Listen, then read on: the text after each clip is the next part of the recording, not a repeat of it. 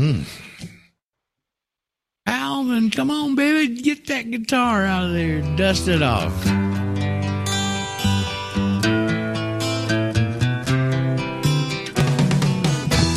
Tax the rich, feed the poor, tell no rich no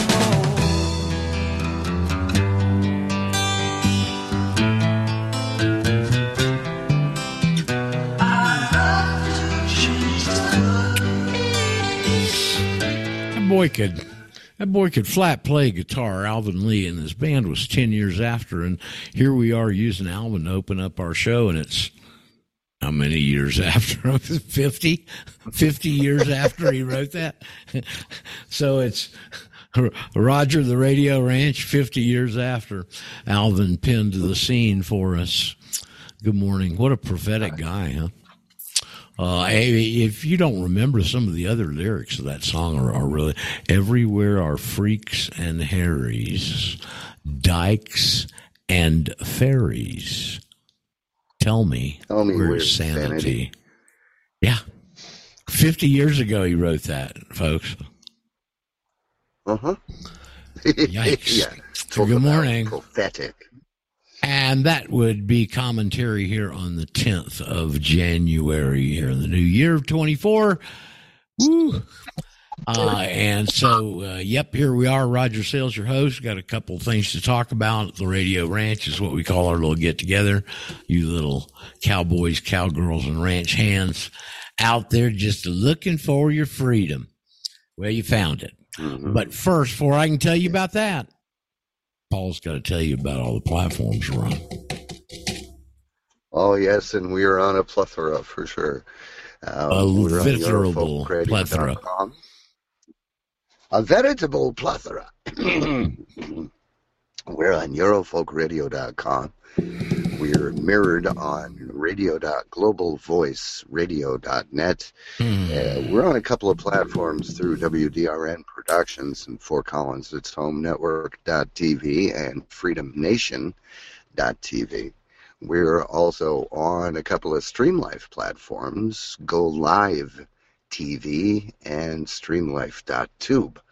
And we mustn't forget the Chicago contingent, 106.9 WBOU FM, Chicago, Illinois. Yikes. Um, migrant mental distress, Paul. Migrant MMD? mental distress, MMD. That's what they're discussing what in is- Chicago. I hear. Well, I don't really know. Really? I didn't hear all the specifics. I just heard the label and that they were discussing it up there. So you have to kind of read between the lines here. M- migrant mental distress. I think some of the migrants, uh, possibly people like from here in Ecuador. We're going to talk to Ecuador about Ecuador in a minute. Uh, and uh, all through the world, really. And they have these promises made to them and we're going to give you all this much a month and we're going to get you a job and all that stuff and they get them up there and dump them in the middle of winter in cook county illinois with no jobs and no work and for some of them not very hospitable accommodations if accommodations at all. Like using the gymnasiums in schools and uh, all of that doing it in new york. Uh, all that migrant mental distress. I think you maybe You know, it's like it's pull out You know, pull it- out what they're almost, talking about. It's almost like they um, loaded those folks up on a caravan to dump them someplace really cold and piss them off. It's almost Man, like uh, it, it's it's it, well, it's easy to believe that people can be so gullible, you know, uh, in these countries, and they've intentionally, through their monetary policy over years, uh, put some of these local economies under great stress, kind of creating the initiative there at their country, and then they come in and promise them.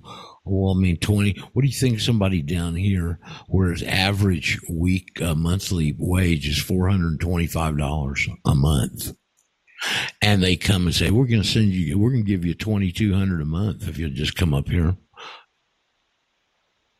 hmm Remember what Ross Perot called it? You remember what Ross Perot called it? Just kind of in reverse. Well, this was on NAFTA. Some of you weren't into the political animal. Some of you weren't even held, maybe even born back then.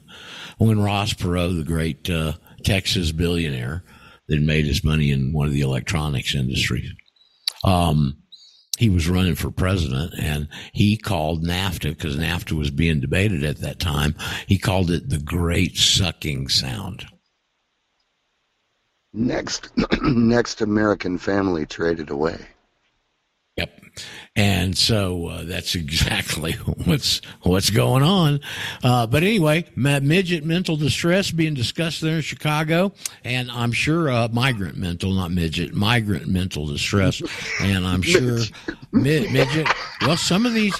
Well, listen. Some of these people are very short in stature, are very short in stature, Paul. So that may not be too oh far off.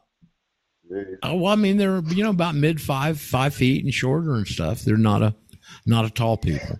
Uh, here now I'm talking about Ecuadorians. All right, but anyway, that's the situation up there.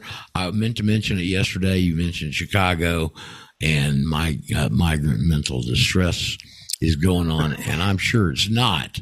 I am positive, Paul, it's not isolated to Chicago. Um, oh, I'm sure. Now, I'm shocked. We've been on the air here a couple of minutes and the pre-show, and not one person has asked me about Ecuador. Well, we were talking about Ecuador before you showed up. A lot of, lot of oh, political distress. Um, yeah, a lot, a lot oh, of weird there, stuff more, going on down there. There's, there, there's more. There's evidently more than political distress, buddy. Uh, it broke yesterday when we were at lunch. Mama. Hey, Mississippi Mama, are things uh, uh, copacetic up at up at Cotacachi? Is it copacetic Cotacachi well, today? So, so far, it's pretty quiet. I haven't been out yet, but yesterday when I was out, uh, I could not believe the number of people that were on the street buying up food and and items. You know, I've never seen yeah. our main grocery store so packed in my life. You th- you think it was a hurricane headed for Florida or an ice storm headed for Atlanta? Yeah, yeah. Uh-huh. I mean, these people were buying 25, 30, 40 pounds of rice, beans, and stuff like that. Really? Well, I haven't been out. I, you know, we were at lunch yesterday, and all of a sudden, people are, got their cell phones. Look what's going on at this TV station down in Guayaquil. That's down on the coast. Mm-hmm. Most of the problems, mm-hmm. folks, are down on the coast. And what's going on mm-hmm. is there's at least three, maybe four, even one of them being from like Europe, drug gangs in here. And the, Ecuador doesn't produce a lot of drugs, I don't think. They don't produce a lot of cocaine, but they have a lot of oil, which is used in one of the, some of the oil products are used in cocaine production. And so Colombia wants all the Ecuadorian oil so they can produce their cocaine okay. and then they bring it over to Ecuador and smuggle it out of our coast. And the same with Peru. Okay. okay? So that's okay. what's going on, you and that's why all the problem. Hold on, hold on. Yeah, I knew. Uh, uh, okay. hell, I don't go out at night anyway. But so what you've got are these several, however many, drug gangs of sizable uh, uh, members and whatever that are all arguing over territory on the coast so they can get export points. And we've had mayors okay. of some of the the coastal cities. Uh, uh, I haven't even been down there, so I don't even know anything about the coast other than what I hear. But they've had a lot of political assassinations and stuff like that. And this TV station was uh, in Guayaquil. I think it was Channel 10. And for those of you who may not have seen this, they're on the air, you know, doing their Channel 10 thing. And all of a sudden, masks narcos break into the TV station and take over the facility. So I hadn't watched all the video and all that stuff. I've just heard about it. And I think they had a car bombing up in Quito and all that. And so what, what triggered all this was our new president who's in on an interim situation. Remember, if those of you have been around for a little while, we were commenting, hell, we didn't have a president or a legislature for six months, something like that. The yeah. the elected president the Correa, who was the communist guy in here years ago, put a law in that you could fire the legislature. And so this new oh. latest president, besides this one that got just elected, that's, this is all revolving around, his predecessor decided to just walk away from the job and he fired the legislature and left the country. And so for months, we didn't have any president, any legislature, and everything went along just fine. But these drug gangs got a real firm hold during that period, on top of being strong anyway. Okay. And so mm-hmm. now we get this new president, young guy he first time he's run for office. His father's one of the wealthiest people in the country. He's the heir to a banana fortune, and Nabu is that his name? Something like that. A young wife. Uh-huh. Uh, and uh, so he outed the drug gangs and gave the gangs some names and put that out or something like, and they retaliated. And what you're seeing is the retaliation. Okay. And now I hear that the legislature meets today and they're going to vote on whether to declare war on the drug cartels. Oh, okay. But anyway, here in Cotacachi, I heard, and I don't have any verification of this, that the cartels took over the police station. So I don't know whether that's true. Just a couple of friends mentioned that to me. And are you hmm. guys on the same curfew curfew from 5 a.m. To 5 p.m. as we are? I guess I don't know. I, I don't pl- keep plugged into them. Maybe everything seems to be real quiet. So it's 5 a.m. Okay. to 5 p.m. It's a daytime curfew and not a nighttime curfew. Well, if you shut down, if you, uh, yeah, 5 a.m. to 5 p.m. But you, you know, you hear different things, but that's the major one I've been hearing most, mostly. Okay. That time. Well, I'll call around after the show. You know, usually I just after the uh, show's over, I get out and just to get out of the apartment more than anything else, and go get mm-hmm. something to eat for lunch and maybe meet somebody, whatever. But uh, I guess I can't even do that now. I'll I'll find out. I can go ask my landlords, or I can yeah, make a call or two sure. after we get over. Sure well, I will. I can't. Make sure you. Yeah make sure you get to the store and get you some extra food because I also heard uh, that they were shutting down all ground transportation. Okay, well, I'll call around and ask. I've, I've got a little food here, yeah. but I don't have a lot. So, anyway, I'll figure it out. That's what's going on in Ecuador. That's kind of the background of it. And uh, we'll just see. You know, we'll just see. Okay. So, the interesting thing is this new president here, this new president, see, I'll just explain this so you know he got elected to fill the remaining time of the guy that walked away and fired the legislature. So he doesn't have four years. He's only got 16 months and then he's got to run again. So that's a lot of the motivation on him doing these things and trying to address some of these issues where things have gotten out of hand. Okay. So yes, who was that uh, female was trying to say something right there?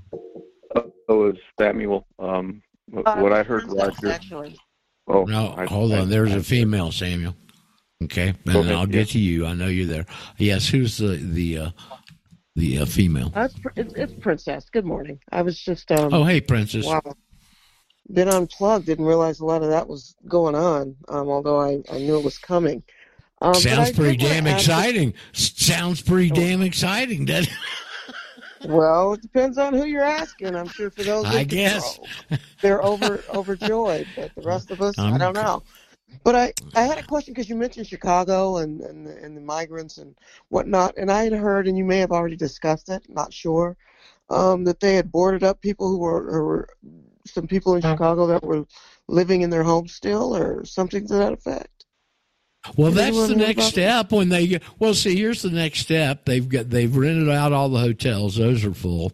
Now they're taking over in New York. They're taking over the schools, and they're making the children, the, the students, go back home. Well, your teacher, they're making the students go back to COVID stuff, where you're at home, remote learning, and filling yeah. up the schools. Well, what happens when the schools get full? Where do you think they're going to go next? There, Princess. You Think they might come knocking on your door? Do you? Good lord. wow. So in Chicago, you're saying that they have actually uh, with the schools they they're sending them home. Is that what I've been? That's what's going on in New York. I'm sure it is. I'm I'm sure it's going on in all these large cities, especially the ones that are more acute with the problem. But I do know definitely it's going on in New York City without a doubt because I just saw the oh. clips on it this morning. Yeah, New York is okay. a special beast by itself. Oh, and listen, man, listen, migrant- New York. Oh yeah, the migrant mental distress. So I got some other whole that? cards. Uh, I heard it on on like uh, uh, Harrison Smith or something, just in passing, a comment about in oh, Chicago oh, they got God. an issue called migrant mental distress. Well, you don't have to be able to have too much vision to see what that is in that circumstance. Yeah. So, yeah. and I can in imagine a lot of those people. Jobs, Brian. Yeah. Oh, yeah. In the, and, and, in the police. Yeah, well, they they want they're going to let them be policemen. That's true. Uh, now Gary came on yesterday and said BATF has uh, told FFL dealers to sell firearms to migrants. Now I, I I haven't heard that anywhere else, and I thought about it a little bit yesterday afternoon and evening, and it seems like to me they would have had to have done that regulatorily uh, and, and, do a regulation, but I don't know. Um, but you can see the direction that we're headed here, folks. Pretty good, I think. Okay. And the last comment I just want to make, Roger, on that note, because you said it seems like regulatorily they would need to do that. Um, and I, am not trying to be funny or anything. I'm just stating what I, I've been thinking and kind of feeling with regard to the, the things that we're doing. And we talked about the open tyranny. when it becomes a certain gets to a certain level, I, I just don't think it's you know it's going to be open tyranny. They're not going to. You said they have no choice but to, you know, acquiesce to to to our, our paperwork or open tyranny. And I'm just well, thinking, what are your thoughts yeah. on that? Because it just well, I, like it's they care. I still, I still think that's the line, and that's why I'm pedaling just as hard as I can to get this in front of as many people as we can, and have enough time where they can up. Because this isn't an instant deal. Every one of you know this doesn't come instantly. It takes yeah. time for this to work its way into your psyche and your thinking and your worldview and your personal view. That's the problem. Is that time lapse and the uh, initial trigger to get people's attention. Those are the two big problems. But it's that time lapse right there. It's such a dramatic change. You just don't get this overnight. And everybody exactly. that's hearing this right now knows exactly what I'm talking about. You're absolutely right. I agree with that wholeheartedly. It's just that thought that, you know, and they've been doing a lot of stuff anyway, you know, but you, you still want to continue to put yourself in the best position. But I was just thinking, well, you know, when it when it really comes down to it, it, it, yeah. it just seems like they don't give a damn. They don't care. Princess, well, Princess, I've been asked that since I started doing this years ago. And I think my canned answer is I guess when we get there, we all know, we'll know. what time it is, yeah. don't we? That's the truth. That's the truth. All right. Well, thank you. I yield. Yeah, Princess. Okay, hold on. I had to get Samuel. Samuel's on the back burner there. Yeah, Roger. Uh, Preston was reporting, and I don't know if I caught this all correctly or not, but it sounds like there's a prison in Quinto that had a major drug oh, guy no, held. No, it's in, it, no, it's down in Guayaquil. It wasn't in Quito. It's all down on the coast. Okay. And yes, a couple okay, of days so, ago, once some big major drug kingpin escaped, disappeared, something. Right, and it sounded like in the process of that, or this is all sort of corrupt confused, but some people were executed by the drug people in I think some or associated. I, I think some. I think some of the guards were uh, were killed. I think. Yeah. Yeah, I just don't know. I don't keep up it. with all this stuff, you know. I mean, I focus on what we do, okay, and uh, uh, but I hear about it. But yeah, that, that did happen a couple of days ago. Mister Preston's correct. So we've had a lot of activity in sleepy little Ecuador the last few days and hopefully you'll go back to sleep. You're maybe pretty quick. And you ought to understand where I live is uh, the the most affluent area in the country, so you're not going to see as much of that here as may be experienced around other parts of the country which are not quite as affluent.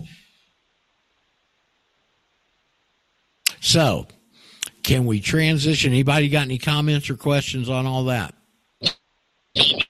Yeah, I do. All right. Well, somebody else does too. Let's get them out of the way so we can get the interference out of the way. Where's all that? John.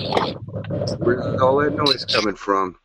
Hold on, who's got the noise? I it's unbearable. that was John from Georgia.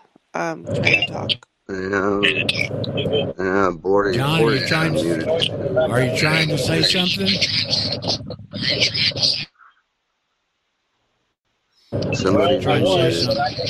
something. Oh, I hear I was. Yeah, well, your your sound is horrible. Fix it. Fix it before you come back. No, no, we can't can't even read you, Betty. Sorry, it's un, un unintelligible. Uh, Paul, No, it- we know comment. exactly what we know exactly what's going on. Uh, they're they're uh, busing all the migrants in here. They're forcing the uh, or they're instructing the FFLs to sell them firearms. They know that there's going to be chaos in the streets, and they're going to lock down the country for the good of the people and all the damn sheeple all the citizens of the United States are going to sit there going, "Thank God we have the federal government to save us from all these time, from all these militants." And that's exactly what's going on. It's what's happening. They are turning the screws. They've already taken the mask off, but they're putting the masks on the other guys. They're taking the masks off of the migrants that are coming in here so they can have a firm hand to re- to keep order. And if they don't take a firm hand to keep order, then the UN will come in and do what the federal government refuses to do. There's only two ways it can go. Either the federal government's going to become open tyrants for the good of the people, or the UN is going to take over the country as a peacekeeping force. There's two ways. Well, you can always, you know, it's a, you could go to a lot of other countries now and claim uh, uh, what amnesty because of the war in your country and the civil strife. So, uh, you know, there's one positive for you. Um, it's ugly, and you know we've been trying to. Of course, we didn't know exactly the moves they were going to make, but we've been talking about it for damn years, you know. Uh, and here it is. We're right on the doorstep. Um, uh, now, somebody else. There's a couple other things to talk about here. I, has anybody heard about the tunnels under Hassad Lubavitch that got discovered in the last couple of days? Yes, I have. You heard about that, Gary? The same in every major. Oh yeah, they're probably the same in every major in the United States. Just like the law, Well, but you're, you're, you're, you're almost unintelligible. Gary, you're almost unintelligible also. I hate to tell you. If you can improve that signal a little bit, we might can understand what you're saying, but you're very garbled. Um, Comment. Yes, Joe. With regard to those tunnels you were talking about in New York City, they supposedly filled them with concrete. Supposedly. Couldn't have been much of a couldn't have been much of a tunnel if they filled it with concrete. It was that it was huge. I saw videos of it. Huge rooms, man, and they don't know what all's down was- there. There's Gary, a little better. Gary, Can you hear me? better? Yes. Yeah, there was huge. room. They found baby carriages and strollers. They found mattresses with stains on them. Uh, it's just sick stuff. But it's There's- probably that listen. way in every major, major be- country in the world. Well, this is important because this is the worldwide headquarters building for Hassad Lubavitch. And yeah, which the uh, building forget, is it that part of Trump's Schneerson. family. Well, that's that's this Rabbi Schneerson guy that is the the Rebbe who is the piece of crap that uh, this is his grave is the one that the new president of Argentina, the great liberator of Argentina, when he hit New York, that's the first place he went. This guy's grave, Shearson, whatever Shearson, and he, he this sect, this sect started in 1775, I believe, in Russia and uh, the split now, supposedly, well, there's only three outlets in the United States that covered this, by the way. Did extensive, lo- Harrison Smith did about an extensive 30, 40 hour, an hour on it on yesterday's show. I just watched it this morning. And, um, they got videos. They got a video of uh, some guy, some Jew pops out one of the streets. There's a, like with these little trap doors on the street, Paul, on the sidewalk, and the trap door opens up, and some Jew springs out, and the guy's got taking a picture of him, and he stiff arms the cameraman and runs off down the street. I mean, listen, there's some, there's something real funky here. Okay. Um, if you want to get a pretty good coverage of it, go back to yesterday's uh, War Room. Uh, Harrison Smith sitting in, and he does about, oh, I think, an hour on this or more. Okay. And uh, it's unbelievable what's going on. Like Joe said, what here's what happened. They were doing some work or something. They needed to dig a trench of some sort and of course, they've dug these tunnels and they're not on the building plans. So the trench has the, the map of the area and goes to, to dig the trench where there's no obstruction and he taps into the tunnel or one of the rooms. So that's where this got exposed.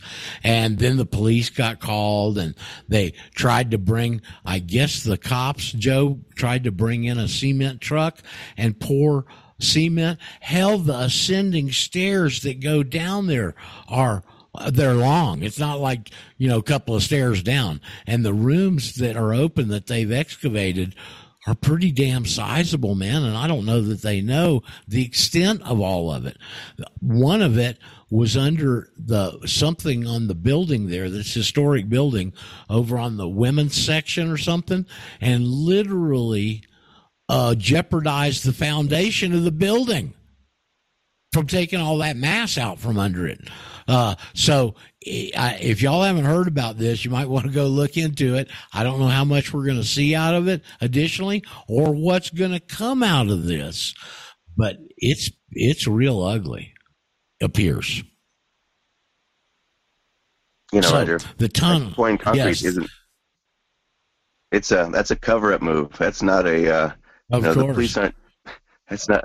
Yeah, you don't investigate by covering no. this as concrete. This is a no, uh, no, no. No, no. You that is a cover up move, and this is either our organ harvesting or something to do with pedophilia, because these sects are rife with this child pedophilia. Uh, they're rife with organ harvesting. Uh, That's what I was going to say, Roger. Something, something, this is real ugly when only three outlets in the whole country covered the event. That ought to tell you right there all you need to know. Where is okay. this, Roger? This is in the Bron- in Brooklyn at 770 really? wow. Oh some street. It's the world headquarters of Hassan Lubavitch, Scotty. The world headquarters. They've wow. had the building okay.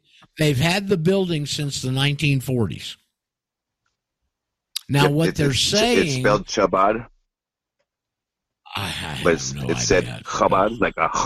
Uh, you know, they're, they're I don't, Chabad I don't know. but it's, uh, I don't know if you'll, if you if you'll pass me some gefilte fish, I can probably say it better.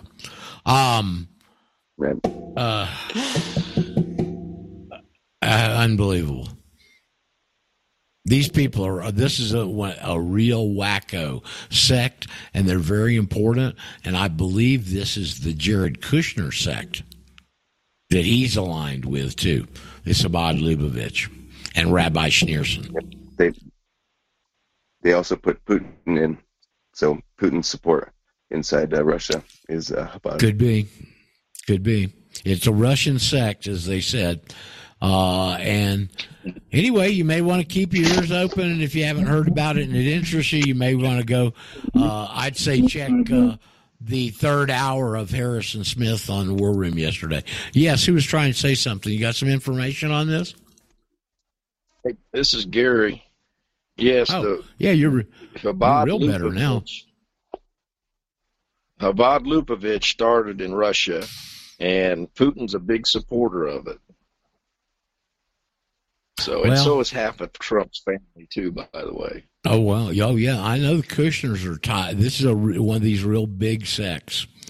And anyway, that happened this week in the last couple of days, and whether they will cover it up or it'll expose and explode something, we'll just wait and see. How about that? Interesting event, though. If you can find some of the videos, the videos are pretty interesting. And uh, we must understand that the Halab Lubavitch, however you pronounce the stupid thing, is the evil of the evil, the evilest of the evil. Yeah. See, this Schneerson guy, they he they thought he was the Messiah. They're still waiting for him to resurrect. Yep. Boy, these people are wackos, folks. They're just wackos.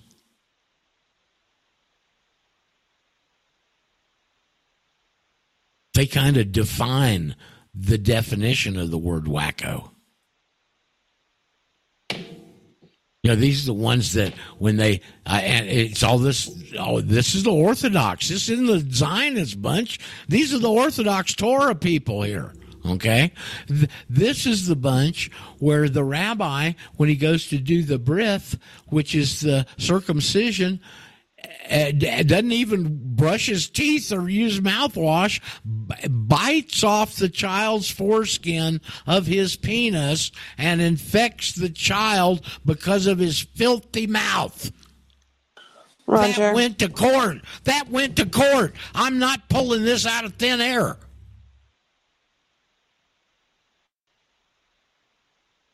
That's these wackos. Roger. Yes.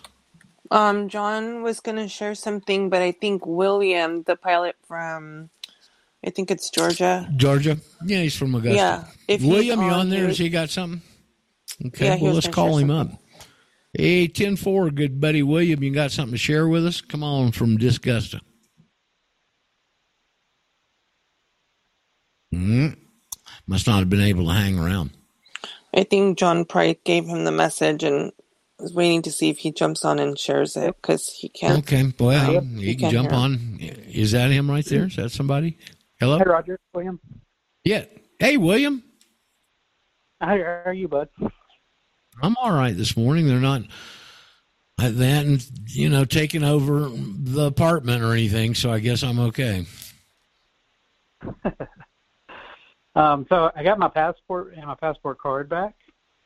Yes, and, sir. Um, the uh, my my citizen passport was hole punched. Was it expired or was it still open? No, it was still open.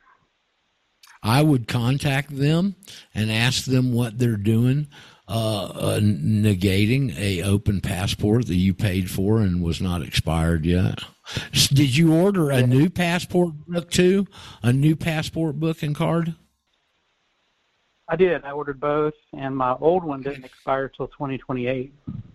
Wow. Well, you just out of inquiry, if you want to spend the time to do it, you might want to ask them. But I guess they just figured since you got two now that they'll just leave one that's open. I haven't seen them do that before.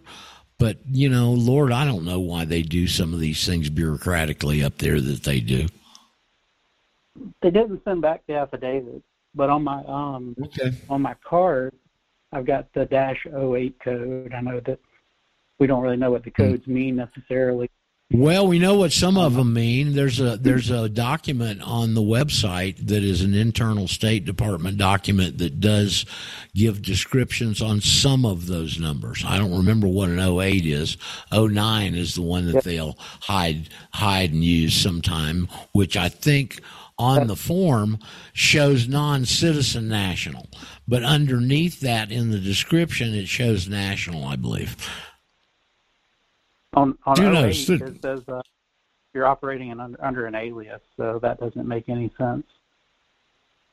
Well, I, like I said, William, I don't know why they do this stuff the way they do up there. I kind of this is the way I've thought about it. I mean, would you agree they've gone to great, great lengths to hide this?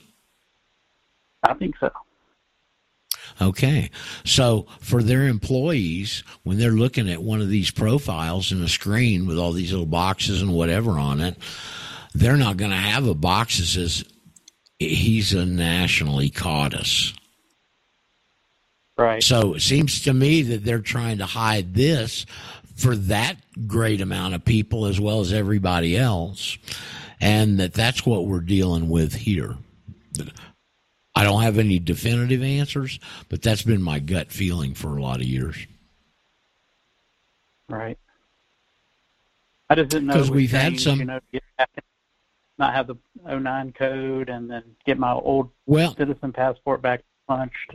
Well, that that's unusual. The punched active passport is because it's a contract. It's something you paid for from them that wasn't uh, done yet, and I can't imagine why they did that. Okay, but um, you know we've had people that came back with one of the numbers was seventy seven. I think I believe that might be a, a diplomatic courier uh, we've had another one that came back with a number that designated ambassador at large. Uh, we've had a, a, number of the 09s that come back. But I thought the most interesting story, we've had a couple of very interesting stories surrounding these documents when they've been attached, an affidavit was attached. Um, recently out of uh, Michigan, says Dave is a friend of Dave. Dave called in and told us about it. He he's got him a Filipino wife, and they got a baby, and he she's not she's still a green card. I don't think she's naturalized yet, and so they're flying back to the Philippines. This is just within the last couple of months, and um, they go to the airport and they run your passport as the check-in and they run the baby and the wife and it's ding ding as they scan them through and his goes Arr, and they grab them and they run them through the escort for the you know you don't have to go wait in line and all that stuff and so mm-hmm. when they got on the plane they had just bought two seats and they were going to have the baby be in their one of their chairs, one of their laps, and the the airline put them on the uh, what bulkhead seat, that front row of seats right next to the separation between first class and commercial, where you got more leg room. They gave him that right. row and gave him and gave him an extra seat for the baby. And when they got to the Philippines, they're going through uh, entrance immigration there, and the guy at immigration says, you know, usually we give you a 90 day visa, but I'm going to give you a year visa. And like rolled out the red carpet for him. No explanation. Just real comment. different, different treatment. Yes. Comment. Hey, Roger. It's Tom.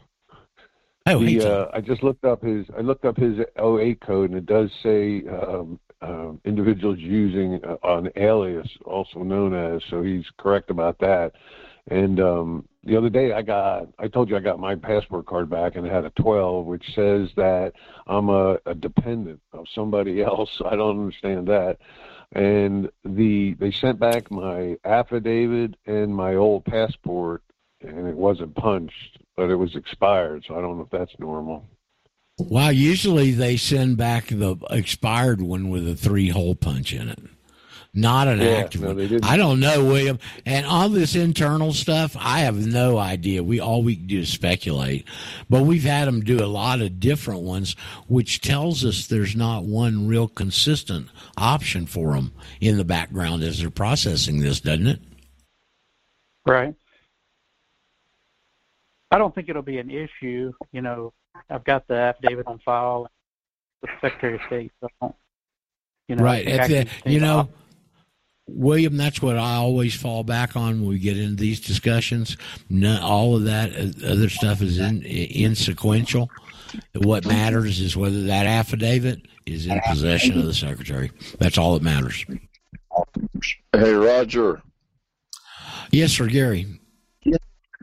Well, just to let people know, we've had several people, and when I say several, I mean more than two people come back with their green cards stamped diplomatic pouch. Yes, That's we have thing. had that over the years, right? Right. The second right. thing is that they plainly tell you on the State Department website that they can't print certificates that they used to, but they can't because it costs too much now. Well, we know that's a right. bunch of hooey because they're 34 trillion in debt. But also, you've got to think they don't want you to have anything in your possession where you can show your brother, your mom, your dad, your best friend, hey, look, I'm different than you are. Yeah, I believe that's a part of it too.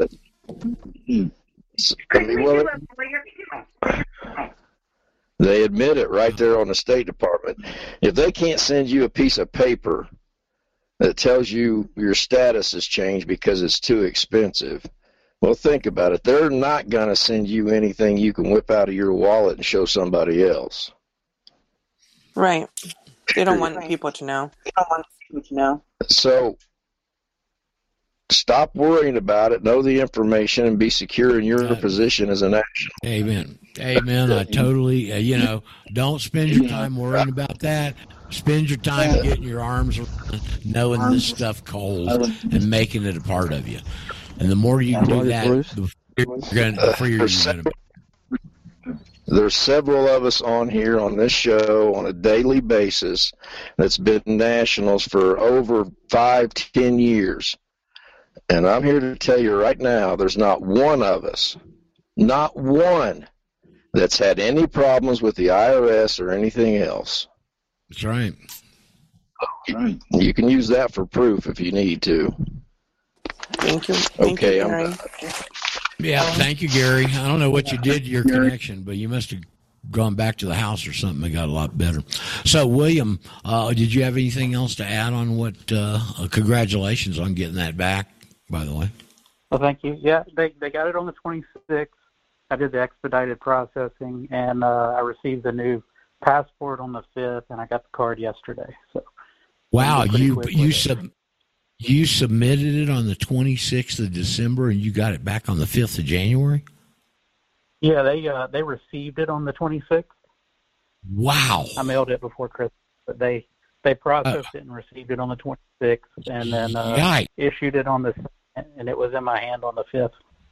I don't believe I've ever heard of one being processed and returned that quickly, William. That's yeah. pretty impressive. Good for you, man. And it came out of ten days, Roger. And I didn't do yeah, that. That's, that's freaky, man. Good for them. Oddly enough, it came out of uh, Arizona. When they yeah, they it. got different. Yeah, they got different little pockets around the country. I have no idea how they've got that logistics set up on that.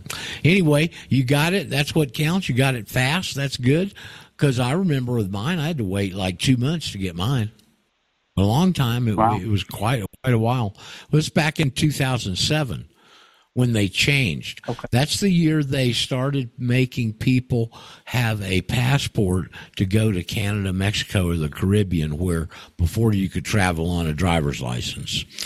And so a lot right. of people had their trips planned and they got literally swamped and I didn't. That's when my application went in, just that summer. So it took a long time. Mm. But man, when I that hey, thing showed up, I'll never forget. Yes, ma'am. Roger, I just wanted to share with William that I did my passport. Oh, oh, December and received on. mine on the sixth of January. Hold on, I got two gals talking here. Can't do it. Sorry. Was it Sherry? It's Marco Roger. No, it was the other girl. Yeah, there was someone else too. There's two women talking there. Please, who was the other one besides Merca?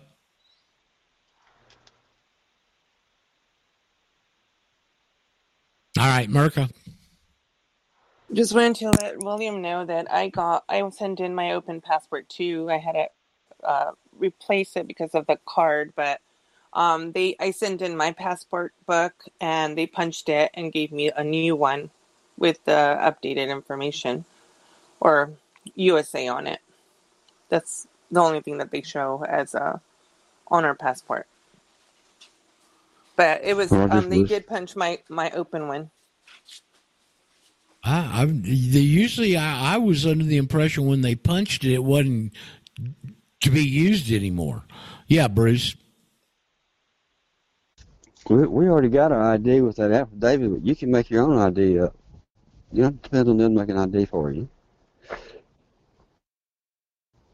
That's not the uh, you want a government issued ID tied to the affidavit.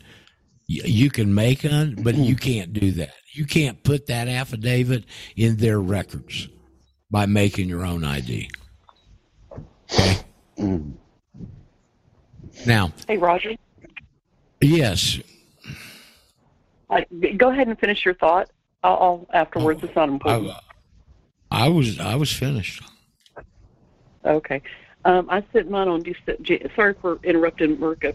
I wasn't hearing her, but um, uh, I sent mine on December 21st and got mine back January 6th, 6th and uh, it was not expedited. Wow, they're really turning them around fast. That's very good. Thank you very much. It's quite encouraging to know at least government can do one thing decent. It's actually improved instead of deteriorated like everything else they do. Like everything around here, Bruce, if you're done with your comment, please mute. All right, who's got something else to bring forward? I wanted to bring up the tunnels, and we'll just. I, am very interested in that right there, and I hope this, like Jerry Epstein, I hope this blows up in their face too. Okay, we'll see. This is, this yes? is Annie in yes. Washington. This is Anne in Washington. Hi, Anne. Your connection's not as good Hi, as um, previously, um, but go ahead. Yeah, I'm wondering if we could do a FOIA request to get the code translated for the passport. Has anybody ever tried that? They've got a no.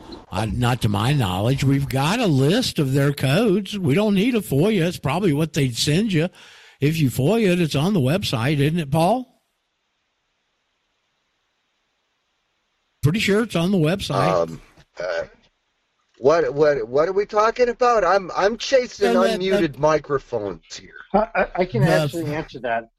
Um, there you go. Here, Joe. I knew somebody could. Hey, Joe. Answer. Request hey, por favor.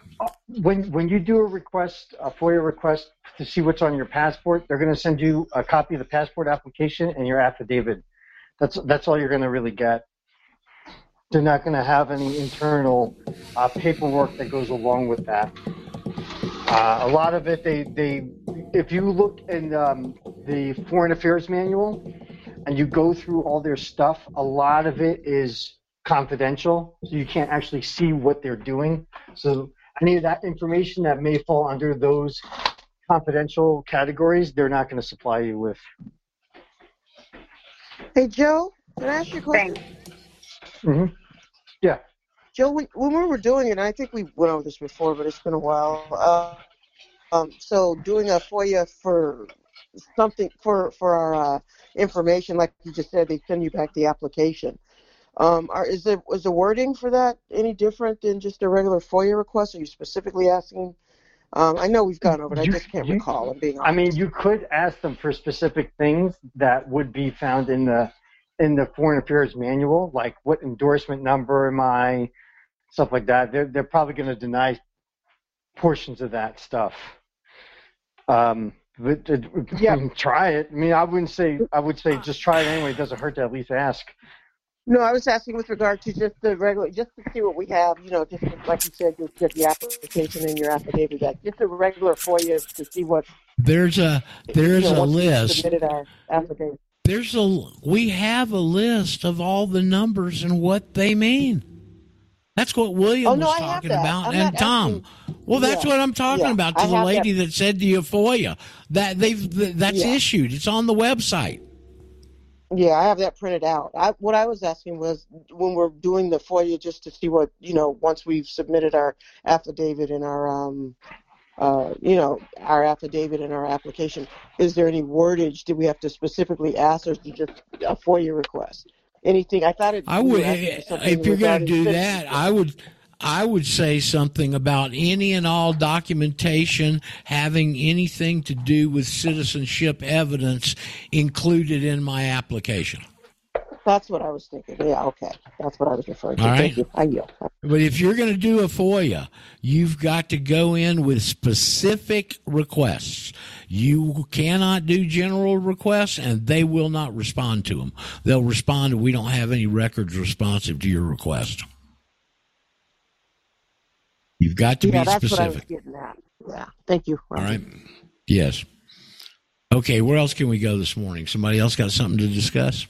Bring up, hash about, bitch about, any of that? Joan just shared that there was nine arrests from uh, um, Yes. yeah, yes. nine arrests Well, with they- the they- Right when they tried to come in and bring in the to pour the concrete, they had uh, a riot of this younger part of the sect. Now, what the sect is saying is that there's a difference between there's there's a split in the sects here. There's an older uh, uh, sect that's more traditional, and there's these young bucks that want to think this guy was the Messiah, and and that it was the young bucks that were digging the tunnels without the Lubavitch's approval or uh, whatever. So, but I don't believe that worth a crap. Okay. So we'll just have to wait and see as this develops if we can get information on it. But it may really blow up on them if they could get that they're down there doing child trafficking and organ harvesting. We'll see. Every day the news tightens a little bit on these rascals. Every little day, every little person that files this affidavit, the news tightens on them. Every one of you that send this affidavit in, every one of them they receive, that news gets a little bit tighter. Yep, sure does.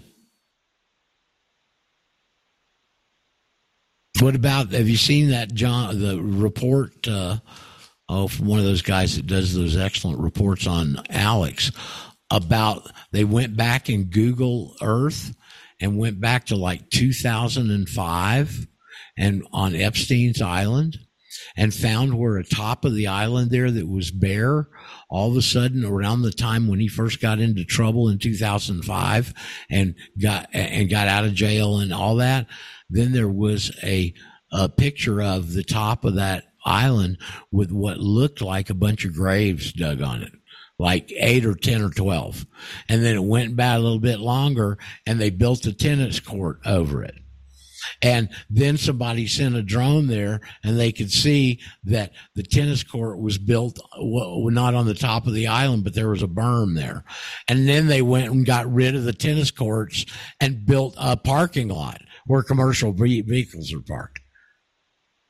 So the, there's a lot of stuff just on the fringe of really coming out, folks. Wow. Yep. John John Bond or whatever that guy that does uh, reports for uh, Alex. Very good one on that with all the video, you know, showing what he's showing you. The picture with the eight or eight, 10, 12 graves. What you could, I don't know what they were. The damn sure looked like graves to me. Okay. So just no telling, folks. But we're we are really accelerating here as we've turned the corner on this new year. It feels like to me. Now, the other thing was one of your good listeners sent me a. Uh, I had to fool with it for a while to get it. Uh, a link w- with Jim Willie being interviewed back on December the twentieth on the bond market and what all's going on with the bond market. And I'm going to post that. If Paul will send me today's show and I can remember to do it, I'll post that on today's uh, show descriptions under show links. Yeah, there's gonna be there's gonna be a part two to that, Roger. So as soon as I get it, Is I'll there? send you that one too. Yeah, Okay, to yeah. Um, I've been waiting for it. I Okay. went searching for it. I want to I want to hear it. I don't. I don't think you sent me this one. I've been exposed to something else. I'll shoot this one to you, Tom. You, uh, and uh, I'm not finished listening to it yet. I'm not very. I'm I'm about Yeah, I I know, sent it to thirty you on minutes. Okay, well, this isn't the one I'm listening to now. I got it from another source. Okay, but Okay. um, Okay. uh, but uh, regardless, it's even though it's somewhat dated, a couple of 10, 10 15 days now. Um, they've got to address seven trillion dollars in bond redemptions this year. They've been pushing it off. What what what Greenspan did was turned everything into the 10 and the 30 year with more emphasis on the 10 year bond. Now that is the bond that the rate is used as the benchmark rate for for loans and all kinds of stuff worldwide. That rate on the 10 year bond. And there's so many countries dumping them and it appears that the treasury and the Fed are actually printing money in the background and giving it to countries like Norway and other pals to come in and buy the bonds on the market so it looks like there's buyers for it. But they're doing it behind the scenes, and what they're actually doing is monetizing the debt. That's going to show up in all your prices and everything up there, folks. Anyway, he goes into a long explanation. Obviously, this bond market stuff is somewhat complex. Okay. Um, and people are just basically unfamiliar with it, uh, because it's a little bit different kind of an animal. But, uh, we're headed, the, the bond market is going to be their death knell, it appears. Okay. So I'll put that interview, and I'm anxious to hear the rest of it myself. Uh, man, hear the one that uh, Tom sent me too, uh, because I like Willie. I was in contact with him, Tom, when I was in Argentina. I kept we had an email uh, relationship, and I kept trying to turn him on to our stuff here, going, "Hey, man, your whole deal is the financial. This is the key to all of it." But I I never could get his attention, you know. Uh, and I Yeah, talked to understand him he's totally times over the focused. phone, uh, but that was years ago, and uh, before Right. I knew you. Right. So anyway, I've I tried with all these guys to get this to them, and for whatever reason, it just doesn't doesn't take. So anyway, we come back to the drawing board and start building it from the bottom up, one person at a time, and that's all of our mandate now. It's all of ours.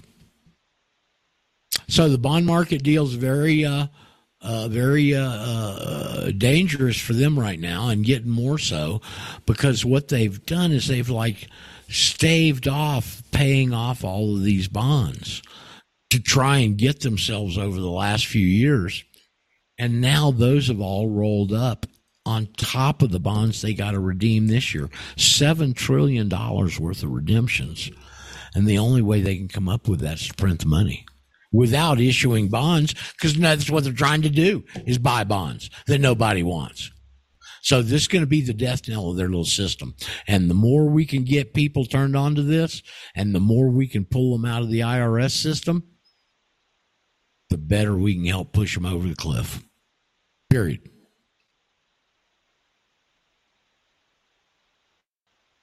So, pretty interesting times, folks.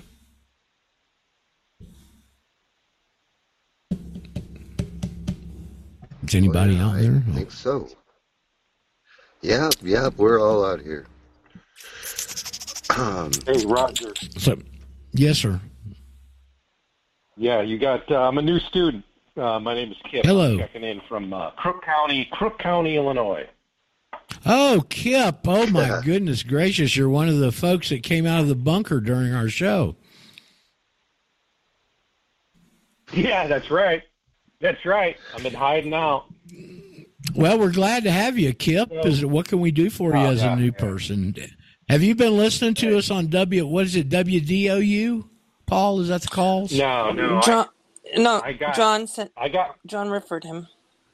Okay, John that's did. Right, that's right. John, John out of Georgia referred me, and uh, oh, John Garland. My hand. I've probably, yeah, that's right. I've probably got uh, you know a couple dozen hours of pre-recorded calls, and I've been listening in uh, here, lurking for a good couple of weeks. Yeah. Well, glad to have you. Glad you decided to step yeah, forward yeah. and introduce. Yeah, yeah, I appreciate that. Well, I'm pretty much, uh, you know, thanks to you guys, I'm pretty much logistically ready to go. But I do have a couple of questions. It's pretty, I mean, Kip. It's pretty startling information it, it, when you get a little older in life and get confronted with this, isn't it? Well, you're not kidding. You know, I mean, it'll blow the top of your head off. And yes, it will. You know, I've, I've got a actually, I've got an I've got an analogy for you. I think that a lot of people probably go through, maybe even some people who have been nationals for a number of years now. And I found myself in a situation where I feel like I've been a prisoner. You know, and I've been looking out the mm-hmm. window, green grass and the birds singing, and looking forward to getting out. And when your release date, you know, is imminent, you almost feel like you want to stay on the inside. You've been institutionalized, Kip. There you go. That's the bottom line. Institutionalized and abused and brainwashed. See, there's a lot of people that will not do this for that very reason right there is they can't face that. Just the same way there are people that have been in prisons for a long time during their incarcerated for some reason and they get exactly. released and they're absolutely totally 100% miserable and go commit another crime just so they'll get thrown back in. Exactly. Where they're comfortable. They don't have to make decisions and they get fed three meals a day and plenty of sleep Hey, not a bad gig, yep. I guess. I well, if you if you can handle it, I much prefer Thomas Jefferson's description of the animated contest of freedom, and that's the uh, path we're on here. And we welcome you to our little uh, growing uh, little group of free rebel renegades. well, I think that uh, you know you guys had a conversation a couple days ago about kind of being born a rebel, and uh, you know that's definitely in my blood. I've felt it my entire life, and I come from a I come from a long line of Kentucky tobacco farmers, and you know mm. several of them, uh, you know, you know, revolutionaries. Uh, fifth grade grandfather uh-huh. was in the Revolutionary War, and when you bring that into context, boy, you really feel uh, compelled to be free. You feel some roots back to it, don't you? Yeah, you're not kidding. You're not kidding. You know, think about all the sacrifice, and uh, you feel a sense of responsibility to live up to that sacrifice. Yeah, so. I know. That's where I, that's why I'm doing this. I mean, I, I do it out of well, because I, I, love doing it. It's so important. I can help affect change, which I really like. But I I feel it's my duty since I, for whatever reason, I was brought to this understanding uh, that it's my duty to to expand on it and to pass it out there to people. And also, it is beneficial for me because the more of you that go through this, the safer all of our positions are. Yeah, you're not. I guess you've heard. I got a couple of buddies that Kip, I guess you've heard. I'll just interrupt and inject. This is uh, what uh, my law teacher used to say from that podium: is the only way I can protect my liberty is to help you protect yours. That's it in a nutshell. You got a couple of buddies that what? Yeah, I got a couple of buddies who are, you know, I'm educating, and uh, I think they're going to be following me as well. So probably good, probably good half a dozen people who are, yeah. I, I got a uh, email. It's in process. I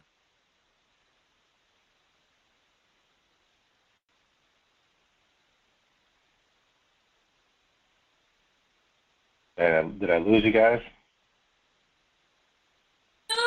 No. I think, I think Roger cut out. There we go. There we go. Yeah, so I had a couple. Uh, had a couple questions, or just get some feedback on something, if I could. Okay. All right. Anyway, I was just going to say uh, we're at a, a a point of getting exposed to some potentially pretty influential audiences. So good. I'm glad we're growing, and finally, it's about time. Go ahead, Kip. I'll quit interrupting. Go ahead. Ah, no worries, no worries at all. Uh, open conversation. I really appreciate it. So, uh, you know, my wife is a permanent resident. She has been for, I guess, about 20 years now.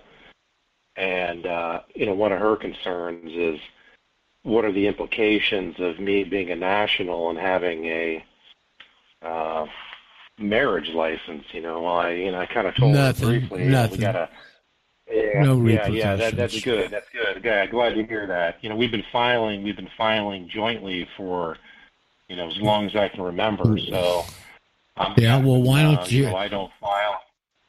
Well, you that that'll have to change. But here, oh, she, you say she's a green card holder. Yeah, permanent resident. She's from Latvia. Why don't you have her uh, naturalized? Look into naturalizing. If she's been here that long, she can enter the process. I would think. Then she can go this through this too, and she can exactly. be free. So that would mean that would mean she would naturalize as a U.S. citizen, Correct. and then turn around and submit her affidavit. Correct. And I'm not sure the Yeah, time frame on that, but you've got to be here a number of years before you can start that part of the process.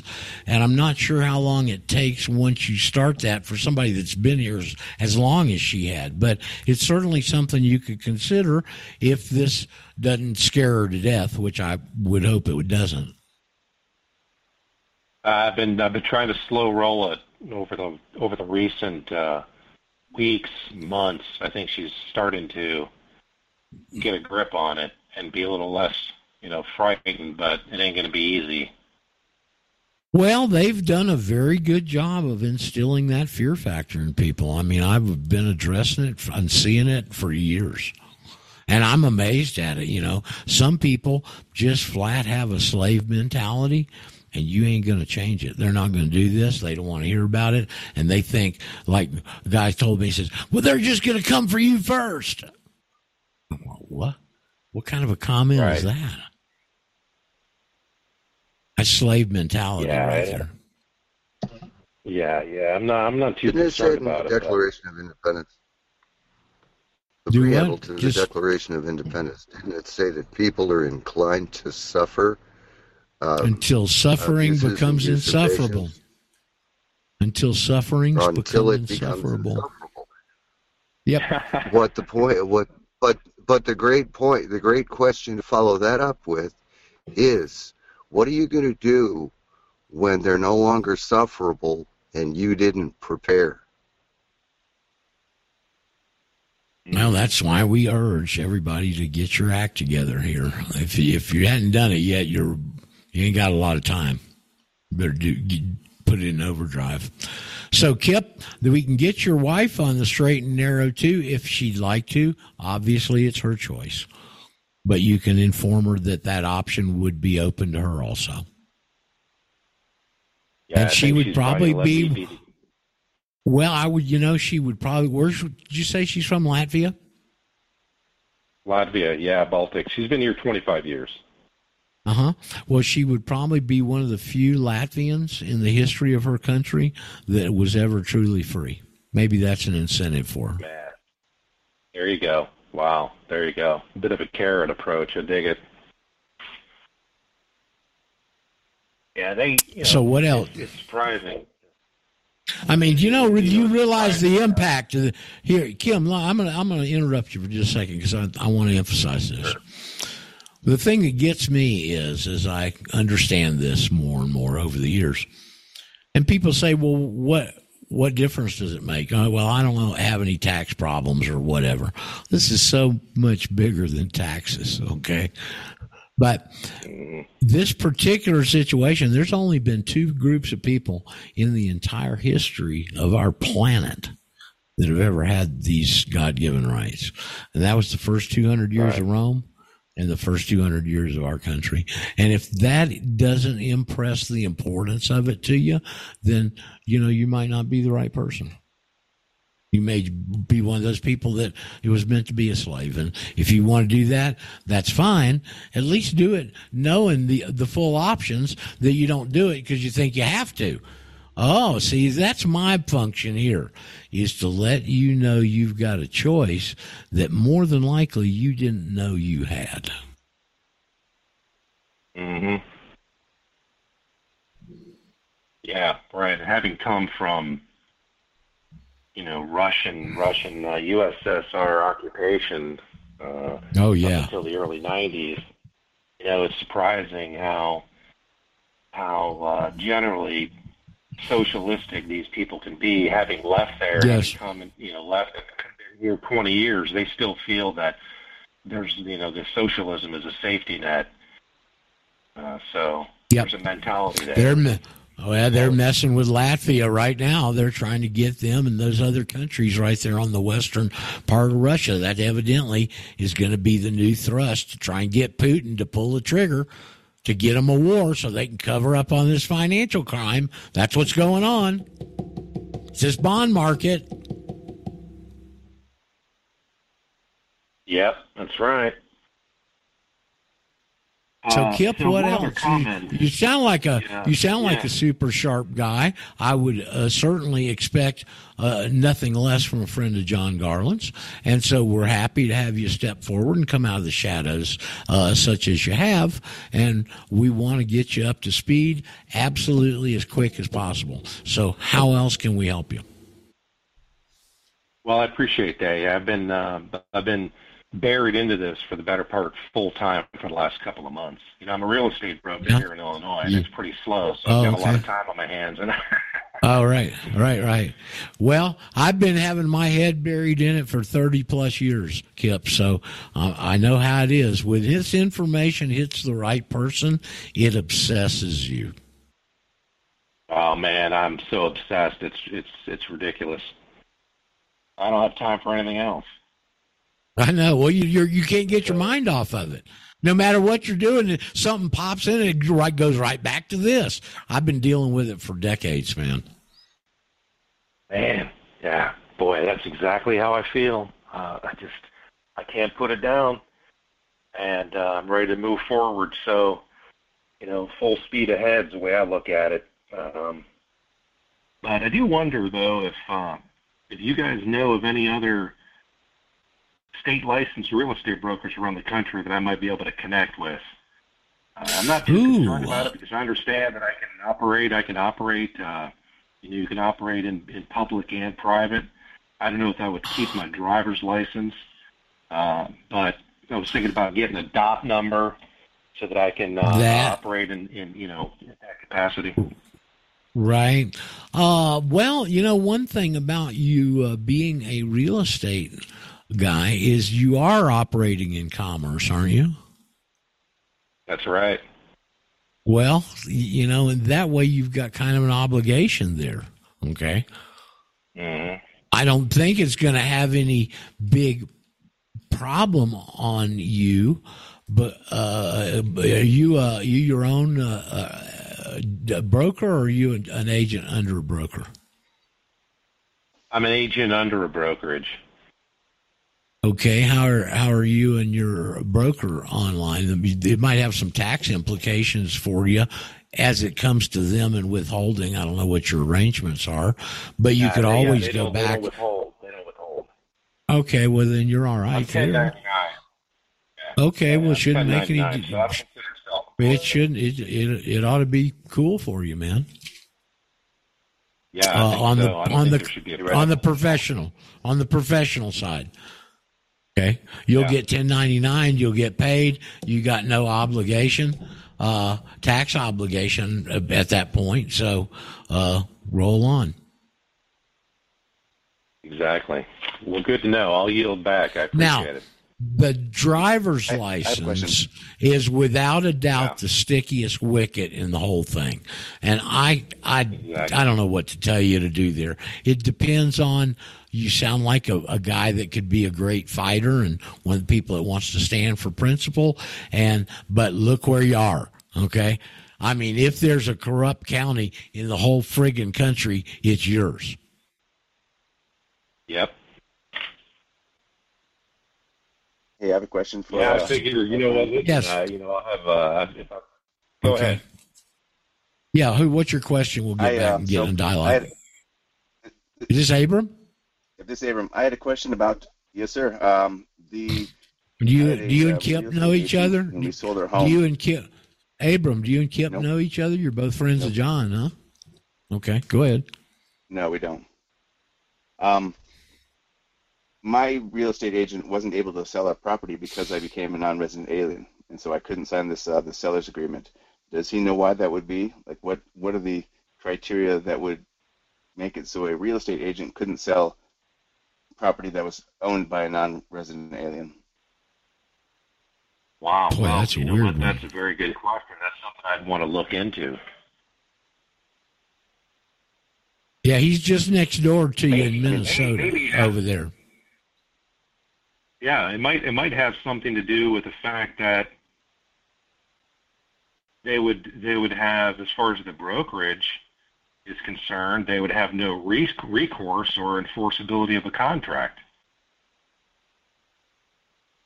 Possibly. Um, I I was had an issue with the FIRTPA, F-I-R-T-P-A, I think it is. It's the Foreign Investment in Real Estate and something Act, and uh, that's where the the rubber hit the road. And I tried to, uh, you know, it kind of went south. It was, it was a divorce case, so it was involved. That's why we're Oh trying. boy. So it didn't work out well, but uh, I still have a remedy. I'm still I'm working through that. Uh, I can't imagine why you wouldn't sign it. What the the broker, the agent wouldn't sell, wouldn't sign an exclusive right to sell contract because you were a, a national. well, non-resident alien. They Well, no, you're only a non-resident alien as it applies like- to the tax code. Okay. Yes. As yes, it applies and to the tax that's- that's code, the not as it applies to the agreement- sale. Well, I mean that shouldn't apply to you selling the house. Well, should it? It doesn't. You know who Unless it there's to? nowhere It to applies to the apply the capital gain tax to. Well, it applies It's to the capital gain. because the purchaser.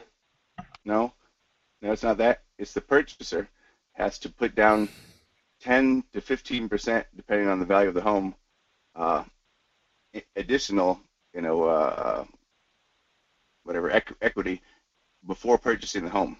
They've created this condition.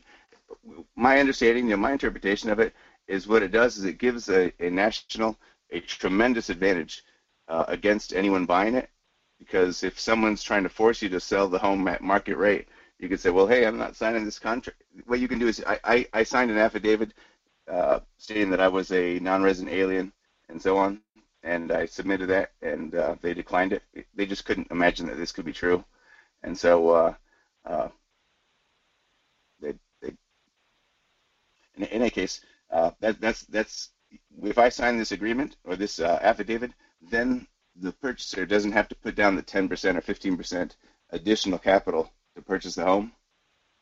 Uh, they can purchase it at the normal you know what? So you're bringing up you're bringing this- up a good point because I think what they could foresee is potential issues at the closing ta- uh, at the closing table with the title company, and it probably has more to do with the maybe the co- conventional mortgage and titling.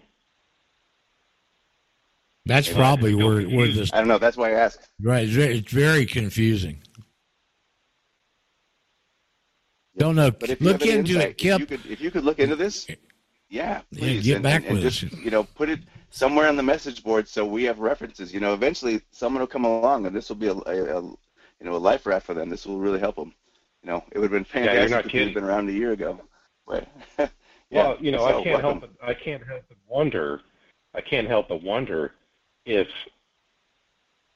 that they didn't if they didn't know had you not told them that you were a national, they would have proceeded as if everything was normal. Correct. I don't. I can't imagine. Right? I can't imagine what what triggered that. And with that in mind, I don't know if you're still. It sounds like you never ex- executed a listing agreement. But my my thinking would be try listing with someone else and don't let them know. I mean, if you want to get the house sold, just operate operate in the public as if Yeah. you know. If deal with the tax would. consequences later. Yeah, deal with the tax consequences later, Abram. Yeah, what's happened with the house? So the there's a serious problem with that, Roger, and that's uh, I'm pretty stubborn, and uh, you know, I felt like I had an obligation to see this through. So, you know, I'm not going to sign a contract that's you know falsely. So, uh, all right, you know, but, okay, well, I can appreciate it. It hasn't been uh, paying free, but yeah, but you know, it, it, it I guess uh, well chips away at well. You know what I, they I say. the questions asked to our friend here. You know what they used to say in my youth, Abram? No pain, no gain. What if you were what if you were to sign it as the agent for the principal?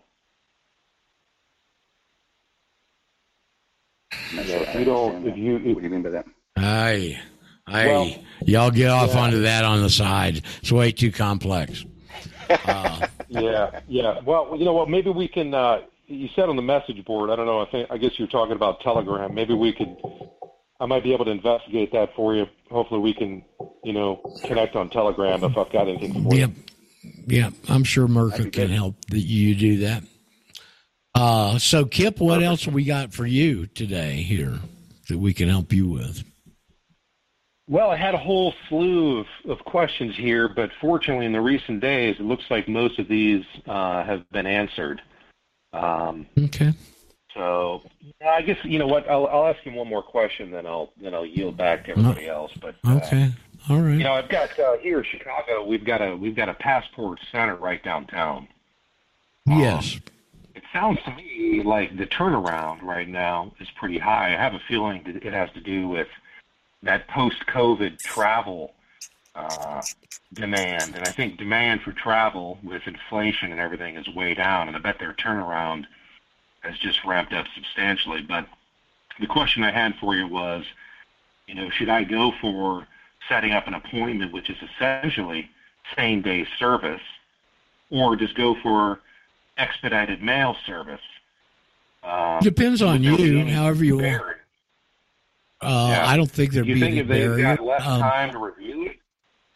No, I don't think that makes any difference at all. They're just reacting. You know, it says right in the instructions you can do it. Uh, you probably didn't hear this conversation, but about, uh, I don't know, eight, ten months ago, one of our, you hear these people how they're real antsy about the number on their card and all that stuff, right? Here on the show today. Yeah. Well, a lot of our students are antsy. They're they're antsy about that. You know, well, I want to make sure they did this right. So one of the guys was in outside of Orlando, and he called the passport office, and he left a message, and a really nice guy called him back, and he said, "I just want to make sure that I'm listed as a national." And so the guy pulled up his profile and he goes, Oh, yeah, you're listed as a national right here. And then he saw his affidavit there and he pulled up the affidavit and he goes, started reading it. And he goes, Wow, this is really good. He said, We don't have any problem filing these one page documents. It's those books that people send us that get shoved to the back of the desk. I think he's referring to David's. I think he's referring to David Straight's 31 page opus. And then he said something very interesting. He said, We're getting so many of these that they're having to hold special classes for employees on how to process them correctly. Mm-hmm. Now, Blinken made the announcement back at the end of last year that the passport office had finally gotten back up to speed after whatever problems they'd have, COVID, something. Anyway, they've been working on it, and uh, he made the announcement about a year or so ago that they were doing. What did he say? fifty thousand or five hundred thousand passports a month. I mean, it's really unusual because the U.S. has always been the country in the world where the population at large had the lowest percentage had passports. Then only about 20, 25%. Most other countries are, you know, it's in the 70s plus.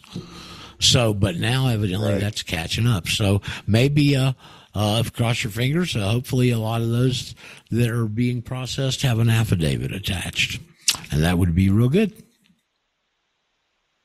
Yeah, well, there's no question that I'm going to do it that way, and I do wonder sometimes, you know, how many people are you know applying, what the numbers are, people who are becoming nationals. I mean, I think I'd be loved to. Oh shit! I would love to have that information. I my internal projection. I kind of think that I may have um, may have uh, influenced over two million of these to be filed. Just internal calculations. Wow. Uh, but you add in, and again, David Straight and Anna von Reitz and some of those folks that haven't known the proper procedure, even who to send it to. Anna von Reitz used to tell them to send whatever they sent to the Secretary of State of their state. Well, that person has no power here. It's always Secretary of State of the U.S. because he's the guy that's always issued passports. And if he's going to issue a passport correctly, he's got to issue it in your legal personality, doesn't he? That's the reason the whole scheme ran through him. Because they can run it through presumption through him. And you can see what I'm talking about in the passport application. Now, you said you had a previous passport, Kip, so you'll do a renewal, right? Yeah, you know, that's one thing I learned from you because originally my plan was just to go with a DS11. Uh, but I do have a passport. It's been expired since uh, August of 2020, so I guess I'll do a DS82. Oh, yeah, yeah. You could do an 82 easy and just walk in down there. I don't know if you have to have an appointment to go in. Big cities have those uh, passport offices where you can walk in, uh, or just do it through the mail and get it turned around real quick. I'll just leave that in your court. I think I'll do that. Yeah, I think I'm just going to expedite via mail. Sounds like people are getting around, turning around pretty quickly. Okay. I don't now, know. Now, don't. If you, if you do it through mail and expedite it, I don't know if William did it. This is one thing I learned a long time ago. If you pay the extra money, and I think it's what sixty bucks extra to expedite it, something like that. You and it gets over to the expedition desk. If you've got travel dates in there, it goes to the top of the stack. And if you've paid for and mm-hmm. don't have travel dates in there, it goes to the bottom of the stack. Yeah, I'm planning on having a hotel reservation in uh, nearby Canada. Okay, well, that or else, I mean, they're processing them so quick. I don't know why you'd need to pay the extra 60 bucks to expedite it just for a couple of days difference. I mean, he got sent it well, in on the 26th and the, the female sent it in on the 20th and got it back about the same time and didn't expedite it. So I'll, again, I'll leave that decision in your court. Yeah, yeah. Good point. Well, hey, I really appreciate it. I'm going to keep listening here. I'll yield so anybody else can jump in. Okay. But, uh, well, Kip, as you grow, as you grow into it, as you grow into it and get more questions, unfortunately, you're tapped into John, and you guys are friends, and about to meet Abram over there. They're both very on top of the situation. Yes. It's Marka. I wanted to ask something um, for Kip. I don't know if he's still on. I, I had a reset yes, my connection. Um, on the uh, on the application for your passport, I'm wondering if if the passport agency or center is close by. Walk in and ask them. I have to update my um, citizenship status. Would I do a DS11 or uh, 82 for renewal? Um, well, he do renewal. Fine, but I wonder it, if they would update it because mine was updated with the DS11. Well, the rules they've got is uh, these are the rules that are on the front of a DS82. If you've got a passport that's less than 15 years old, you use the renewal form. If it's older right. than 15 years or you've never had one, you go back and do a DS11. His just right, expired in 2020. And then this is just a renewal with the with the same one that you had before. But if you're updating Very, your status, I wonder if that changes anything. Well, it you know, changes your status. really good question. Well, no. Well, here, here's the here's the question that you need to dwell on.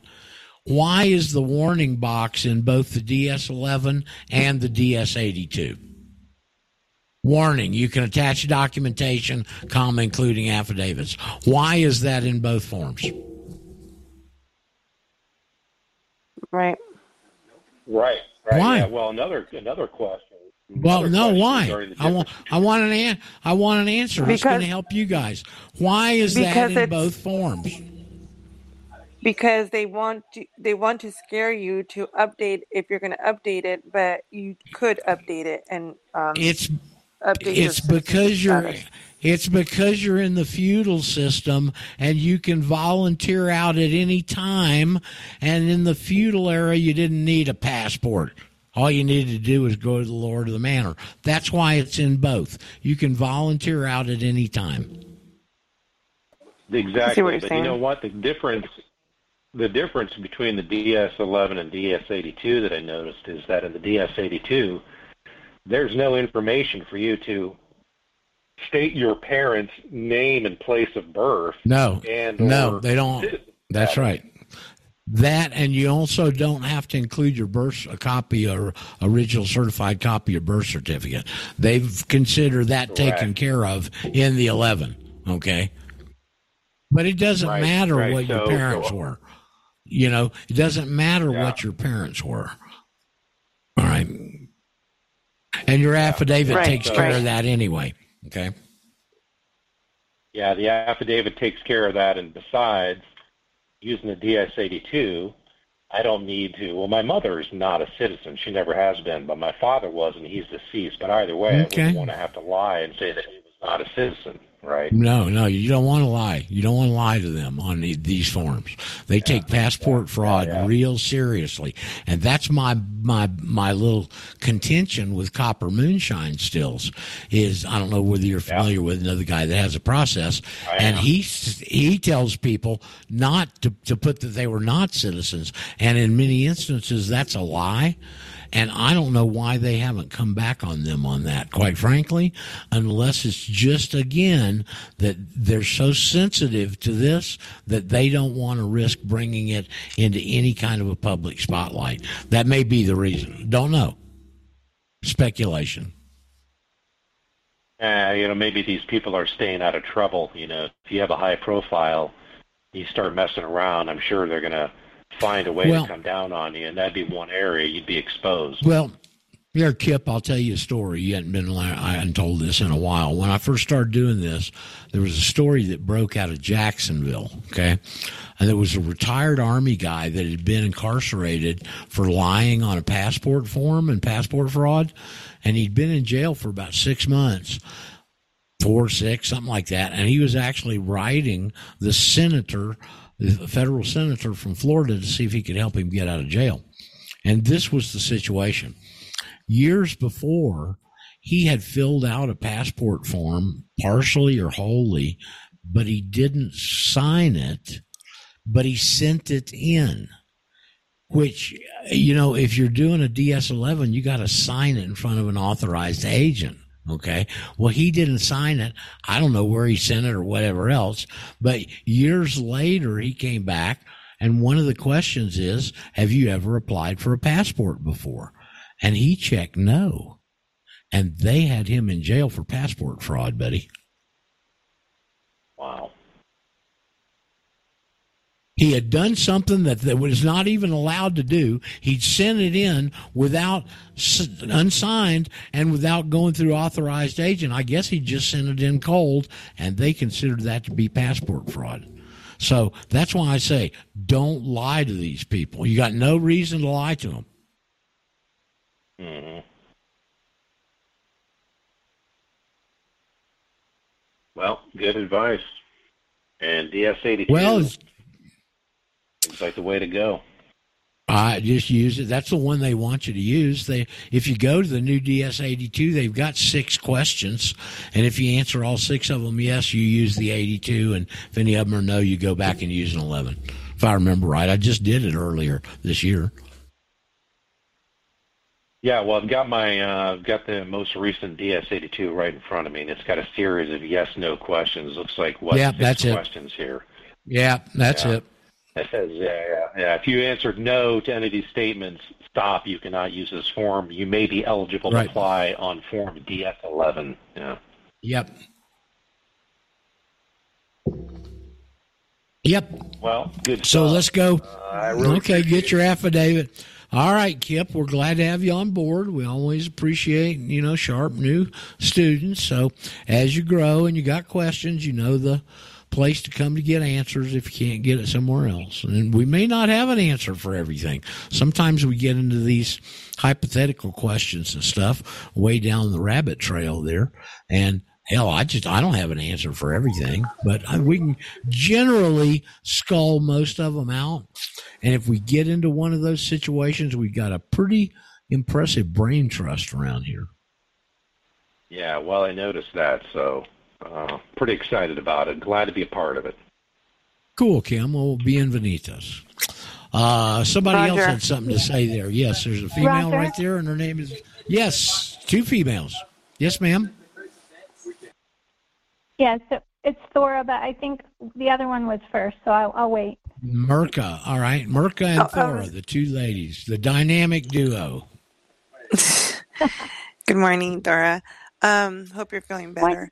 Um, Roger, I wanted to tell you, I got, I just saw a picture of uh, one of the students shared, Christopher shared his green card, and I think it's funny that Kelly Robinson signed it. I know we, we talked about it like last week, I think it was, or the beginning, but she, I think she got demoted from her position. Well, she may have, she sees, or now she's seeing all these nationals uh, affidavits coming through, and she has to stamp it and sign it.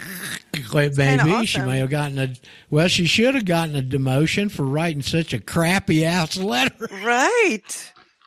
I think someone sent something. I was ready to send mine in, but I never got one of those. Or it may be that when they get the mailroom and it says "Attention Administrative Records Department," they just shoot it straight to old Kelly. I think it's awesome because we're starting to see it more often. There's a few of them coming in. kind of funny. Uh, hey, Roger. yeah, hold on. No, we got Thora here. Hold on, we got Thora first. I'm sorry, she was second in line. Thora, how's the wrist today? Oh, it's doing okay. Um, I'm still taking my pain meds and waiting for my surgery, but I'm doing all right. Trying to stay out of trouble. Right. Um, well, you ought to be able so, to stay pain free. Your husband's an anesthesiologist. if he can't help know, you, you're in real bad shape. yeah, I know. He also got after me about five minutes after we got home from the ER because I he's he. I was climbing around on the furniture trying to straighten out pillows on the window seat. oh Lord! He got so mad. He's like, he said, "You cannot be climbing around on furniture. Just wait till your wrist is healed, please. So anyway, um, okay, I'm bad about that. Anyway, um, I just wanted to tell you that um, I listened to a Greg Hunter interview this morning with a doctor who I can't remember her name was, but she had her medical license. Um, it wasn't revoked, but I think it's um, uh, what do you call it? It's on hold or whatever. They they suspended it. Um, yeah. Basically for using hydroxychloroquine and um, ivermectin oh. on our patients to try to make make them better. But anyway, the, the what she was talking about the um, the WHO um, pandemic treaty that is coming yes, down the pike. I don't know so right. that I just thought that would be a really good interview for people to be aware of and maybe listen to. It was full of good information. There's and, some. Um, there's another ahead. one that Tucker Tucker did with I don't know if y'all remember he was this uh, I, I, can't his, his name I want to think he's a Jew he was liberal guy and it was one of these uh, lib colleges out in Washington a couple of years ago where they had all all uh, no whites that day, and he insisted on coming to class, and he got a lot of national attention, and I think that's how you originally uh, Tucker had him on his show about it. But Tucker just did a whole interview with him on this right here. On this uh, oh. World Organization and his treaty, you can probably find it over at well, I don't know if it's on Tucker's news thing exclusively or still on his Twitter, but I saw it on BitChute a few days ago and I can't remember the guy's name. I oh. believe Alex is going to have him on pretty quick on this. And what's going on is the WHO's trying to push through some uh, regulatorily uh, changes and amendments and uh, at at the next meeting in May, they're going to vote on them, but they haven't done yeah. the process properly to this point. They don't have the proper, you know, the thing about regulations is very strict on some time limits and stuff. And I don't remember the particulars, but they really don't have it to be able to do it this year. But they're under so much pressure, they may try and force it through this year. But right. here's the deal, right. Thora. Here's the deal. When they, if they did force it through, they've still got to enforce it in the U.S. regulatorily through the agencies. You right. don't have comment. any connection to them anymore.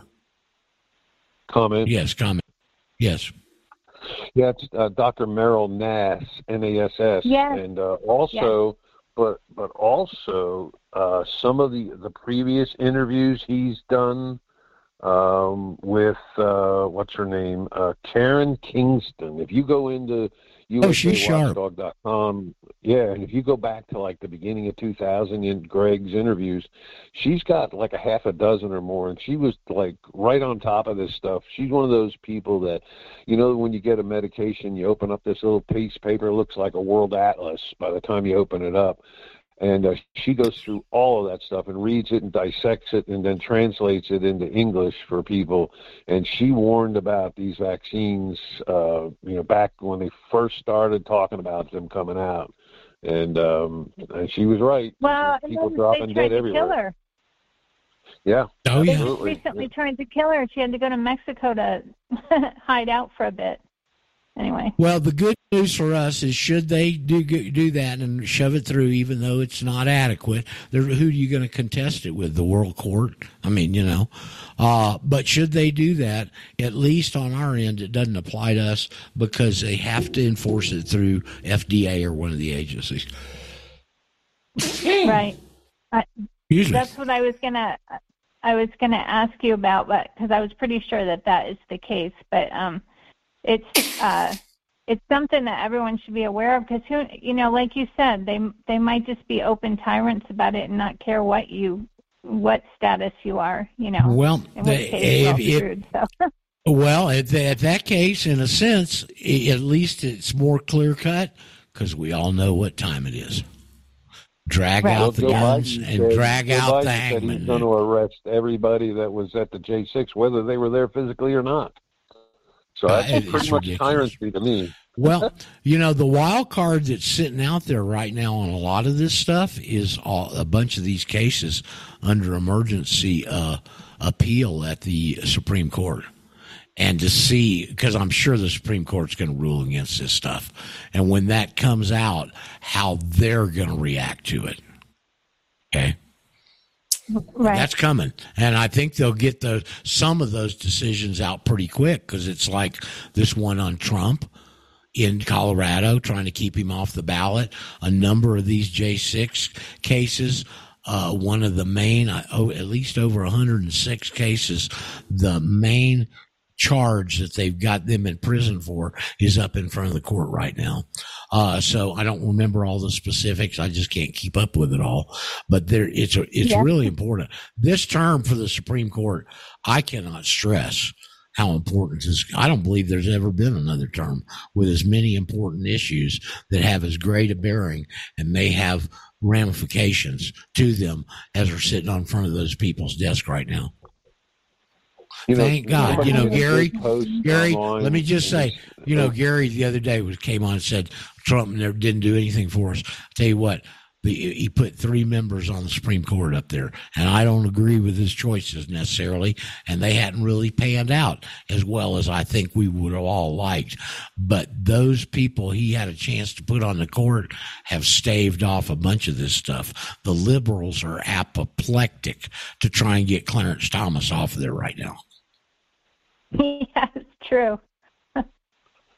you know, Roger, somebody online posted. They said if it was, if it truly was an insurrection, why didn't everybody come armed? you know, yeah, right. Usually how an insurrection exactly. goes down. You know, everybody brings sure, their howitzers. Sure.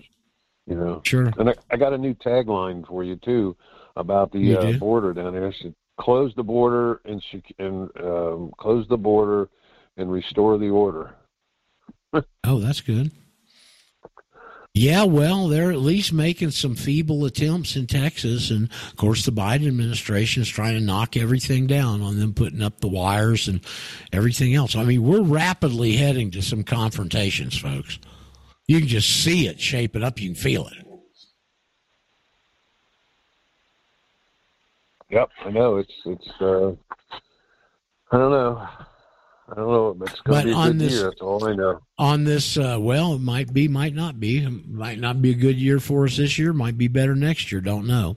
I do know it's going to be rocky, and I do know they can't force this stuff on us because they got to do everything regulatorily because they're man-made laws. They're not constitutional. They have to interact them over the serfs where they've got a property right through an administrative agency. And you, you look at Maryland, look at Maryland, Kentucky, and writes the FBI on a gun issue. FBI writes back, said, We don't have any authority here. We got no dog in this fight. That's from the FBI on a gun issue, folks.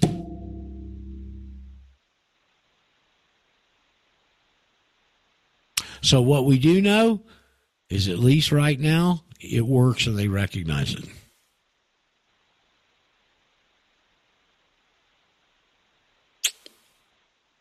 Correcto? Correcto.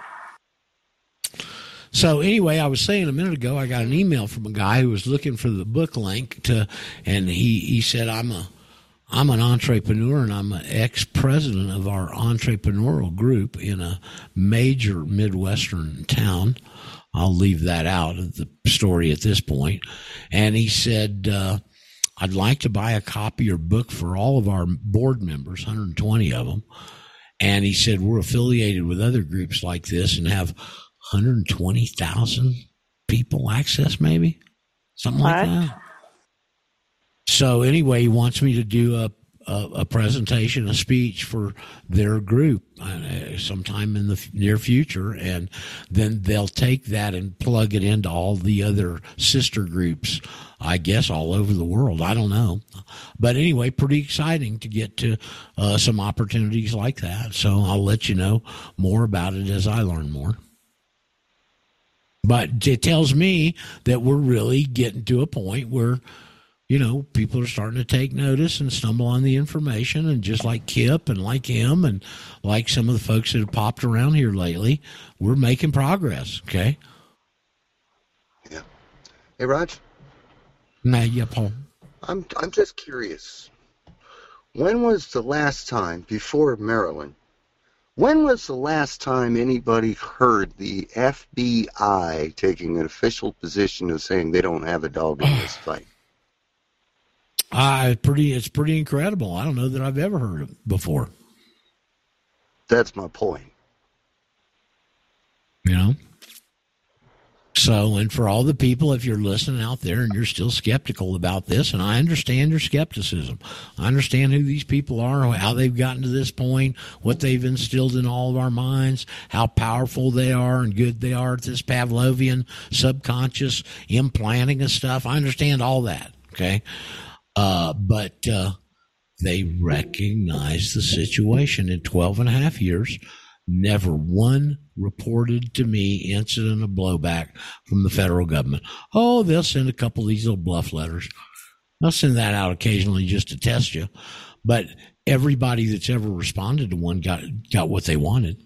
So uh, a 12 and a half year unblemished track record, folks, with these monsters, I, I think that's pretty damn good. Sure sounds like it to me, unless you want to give me a valid objection. And the AG in California recognized the private citizen. Yep. Everybody recognizes it for the most part. You know, we get a magistrate judge in Birmingham or Joe's judge up there in New Jersey, and not too many of those type of incidents. Occasionally we get them, and hopefully we'll be able to straighten them out because they're clearly in the wrong. I mean, those two individuals that are dealing with those two folks, those magistrates, judges, whatever capacity they are, they don't have a legal leg to stand on. Not one. Not one. Okay. Maybe we can get that Kelly Robinson to be a national. hey, Roger. Yes, yes. Is that Wayne? It's Devin, actually, from Michigan. Oh, hey, Devin. Hey, buddy. How you doing? Doing great, doing great. I actually have a hilarious story about our good friend Mrs. Robinson. So when she sent her bluff letter back to me, she hit me back with, uh, you know, hey, I received your letter on such and such a day, and I had to do a double take on it. She got the year wrong. She said she got it a year before I sent it. And so in my response well, back to her, I said, in my response back to her, I said something along the lines of, and I, of course, CC'd Mr. Boykin. Hey, Mrs. Robinson, thank you for a response. There's some peculiarities in your response, aside from the possibility of time travel I'd like to address. Anyways, I yield. Very good, Devin. Maybe Merca, maybe she does deserve to be demoted to the mail. Right. I think I think Blinken has a whip on her. It's like get it straight with the, our nationals, and she's stamping every single green card that's coming in. Ah, it's too funny.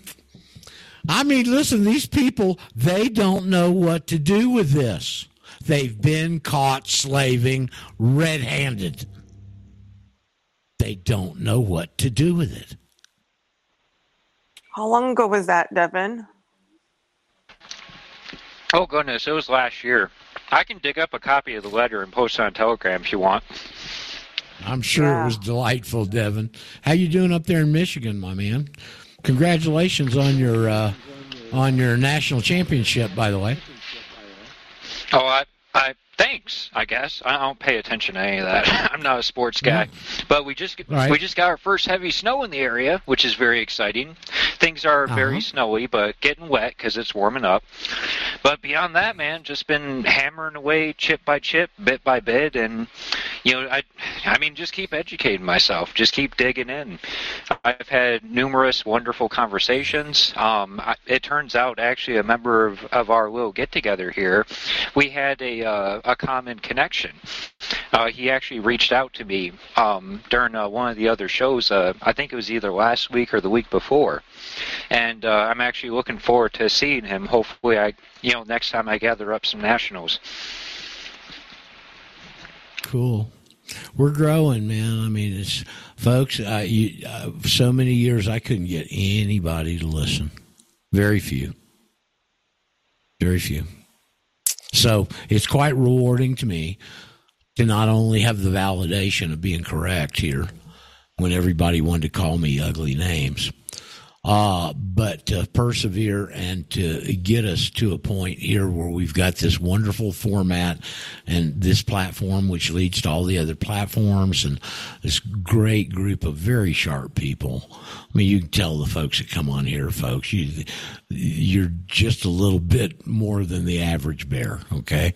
And uh, we got a lot going for us the the enemy, their timetable, their exposure, their uh, unraveling, uh, the building up of the great wheel reawakening, all those things, and I just keep thinking about the scenario we've got, and whenever the time comes, we're just going to throw a, a match right into that pool of gasoline, and I have no idea what the consequences are going to be, but I think they'll be severe.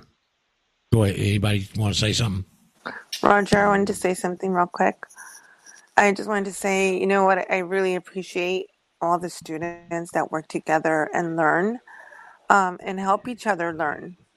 Like everybody takes a little bit of something and takes it in a different way and shares it, mm-hmm. the experience. And this is how I feel that we are so effective.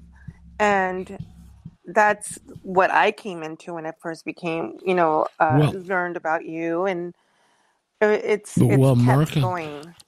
Yeah. I've known for many a long time that this this whatever was going to come as an outgrowth of my efforts has to be structured as a team. We've got to right. work as a team. Okay, right? Period. Exactly. And we and, and we do do that to a, a large extent. Yeah, and what's awesome about it, Roger, is like no one's paying anybody anything, you know? We're just mm-hmm. learning together and being effective and teaching each other, being considerate and respectful and learning together. And getting on this live call is like the best because there's some people that don't get on Telegram. that aren't that don't use Telegram, and it's nice to hear all the different levels and experiences. You know, especially our established, you know, experienced students like Daryl and Gary and Samuel and Ellen, and um, that come in and share and and educate and share their wisdom yep. with us. Yep. It's it's pretty awesome. I love it. And uh, and the thing is, is the things that are going on. It's like a network marketing effort. You know, the things as it grows, those things are happening maybe all over the world. You know, certainly away from you, and you don't know they're happening unless somebody tells you about it. And so it's kind of a you feel like you don't really have connection with it, but yet you know it's still growing and strengthening. See, and uh, it's it's quite an experience. I'm I'm very pleased. Very completely different from other groups. Completely yep. different. Yeah, well, there's nothing. There's nothing different like experience. us out there. Period. Yep. For sure. So we're about to. Well, I was going to say we're about to hear the whistler. There he is, right on time. Has anybody else got anything they wanted to add before we sign out today? Yeah, you're going to be on the Republic Education Call uh, next Tuesday. Uh, you're not promoting it. They put a couple of links. Well, I, I would, yeah, I, yeah, I, I would. I just set it up with the guy. I'm gonna. I mentioned it yesterday. I'm gonna be on a call next Tuesday night, nine Eastern time. It's a weekly call. First time with a fellow. Has mainly Colorado people, but some out of state, and I will promote it, Scotty. And it's uh, okay. uh, almost six days away. So anyway, that's uh, education call.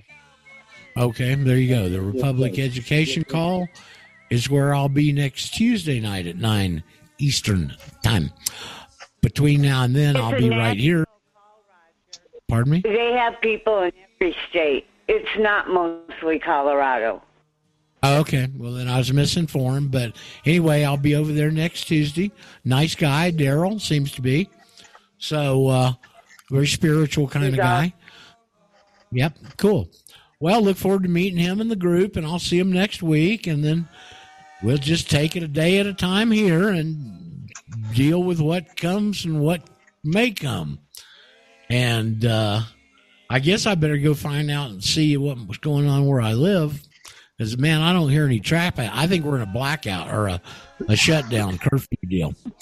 So I'll probably be staying home today, it sounds like. Anyway, I will be back with you tomorrow right here. See you then. Thank you, Roger. Ciao.